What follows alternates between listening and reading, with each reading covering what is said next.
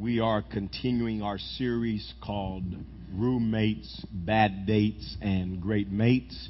Parents with kids, I would encourage you to take your kid uh, to our kids ministry today, uh, to Kids Church. Uh, uh otherwise, you may be answering questions that you don't want to answer. Because today, my topic is how to have an affair.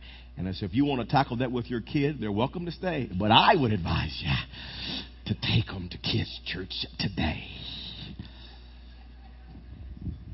Right here from this platform, right here from this stage today, I'm going to teach you how to have an affair. Oh, that's right. Right here in church. You're going to learn how to have an affair. Let me begin this message by saying that I've never had an affair. My wife Tiffany has never had an affair on me.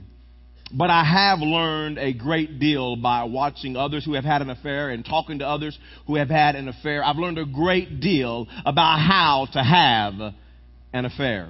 And one of the major things that I've learned about having an affair is that people don't just one day wake up in the morning roll out of bed and say, you know what, today I think I'm going to break the sixth commandment. I think that today I'm going to commit adultery and have an affair. I think I'm going to cheat on my spouse today. It doesn't work that way. Can I tell you something about having an affair?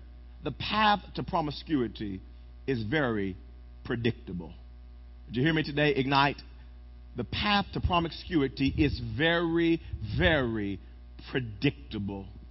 You know, listen to me. Nobody just just wakes up and decides to have an affair. It, it, it's a it's a process. It's a very predictable pattern. You know, you hear people say sometimes, "I don't know how I did that. I don't know how I had an affair. I don't know how I ended up in the bed with somebody who wasn't my spouse. I do. You climbed in there, amen."